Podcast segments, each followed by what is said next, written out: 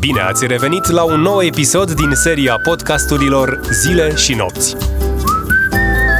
Astăzi vorbim despre bărbații din filmele Bond. James Bond. Au fost, totuși, șapte magnifici 007. Or fi Sean Connery și Daniel Craig, cei mai iconici James Bond, prin aura lor macho de bărbați virili care întâi fac și după aia dreg. Doar că lumea lui 007 n-ar fi decât una în alb-negru, fără ceilalți cinci interpreți ai rolului. George Lazenby, Roger Moore, Pierce Brosnan, Timothy Dalton și David Niven. Ei au reprezentat nuanțări necesare ale portretului agentului secret cu drept de viață și de moarte pe parcursul existenței sale cinematografice de aproape 60 de ani căci acțiunile lui Bond nu pot fi disociate de contextul în care evoluează vremelnic. Firesc, pentru mileniali, cinismul tăios și modul frust de a reacționa a lui Daniel Craig este mai atractiv decât elaboratele jocuri de societate ale lui Pierce Brosnan din oricare din cele patru filme ale sale. GoldenEye din 1995, Tomorrow Never Dies din 97, The World Is Not Enough 99 sau Die Another Day din 2002.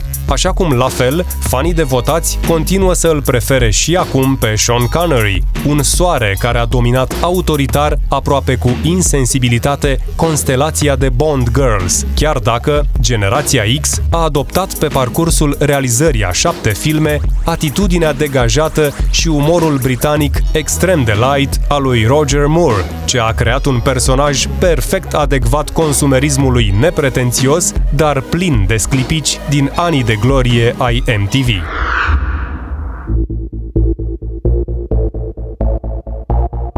Este cert că, spre deosebire de ceilalți, atât Moore cât și Brosnan i-au conferit lui 007 dimensiunea nu pe de întregul acceptabilă de către publicul larg de spion de elită în sensul aristocrat, prin comportament social și look rafinat, cu prețul diminuării potențialului său de a genera empatie.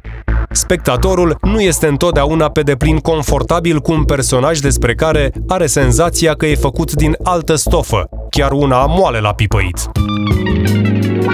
Roger Moore era un expert în această tipologie, fiindcă îl jucase deja cu mare succes pe Simon Templar în Sfântul și apoi pe Lord Sinclair în The Persuaders, așa că l-a întruchipat și pe Bond ca pe un superstar al multiversului pop culture, un profesionist format în cultul celebrității ce pare că își îndeplinește misiunile ca pur hobby și nu ca pe un om brav și descurcăreț cu care spectatorul să se poată identifica într-o anumită măsură cu bune și cu rele.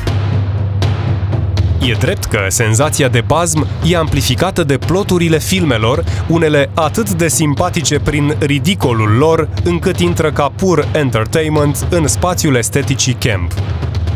Pe de altă parte, nucleul dur al fanbase-ului 007 a beneficiat de The Man with the Golden Gun în 1974 și de Octopussy în 1983, două clasice Bond care pot fi puse fără rezerve lângă filmele lui Sean Connery.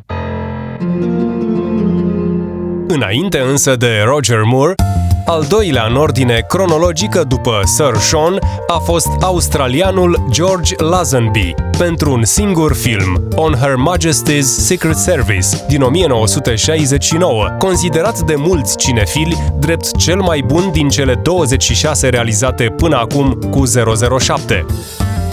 Vă reamintesc, toate sunt disponibile pe HBO. Meritul lui George Lazenby rămâne acela că a portretizat un agent secret așa cum ne-am aștepta să fie unul, fără nicio trăsătură remarcabilă care să-l scoată în evidență din mulțime. Un număr fără chip, pierdut cameleonic în ambient, doar un om ca toți ceilalți, dotat însă cu un special set of skills. Venit din afara universului patronat de Eon Production, David Niven reprezintă cel mai bizar James Bond din trupa de șapte, fiind protagonistul parodiei Casino Royale din 1997. David Niven joacă un 007 pensionar după 50 de ani de activitate, care pentru a-și confuza inamicul are ideea ca toți oamenii rămași operaționali în echipa lui să se numească James Bond, indiferent de vârstă sau de sex, astfel că ne trezim cu încă șapte bonzi suplimentari.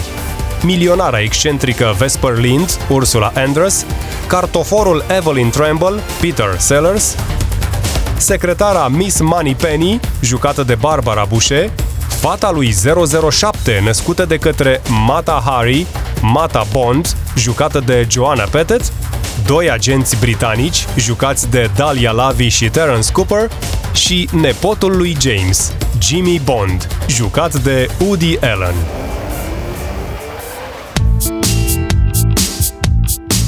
Cel care completează septetul interpreților care au intrat în istoria filmului ca James Bond este Timothy Dalton, ce a închis anii 80 cu The Living Daylights în 1987 și License to Kill în 89, dar n-a mai continuat în al treilea film, franciza fiind pusă în pauză până în 1995 datorită proceselor dintre MGM UA și EON.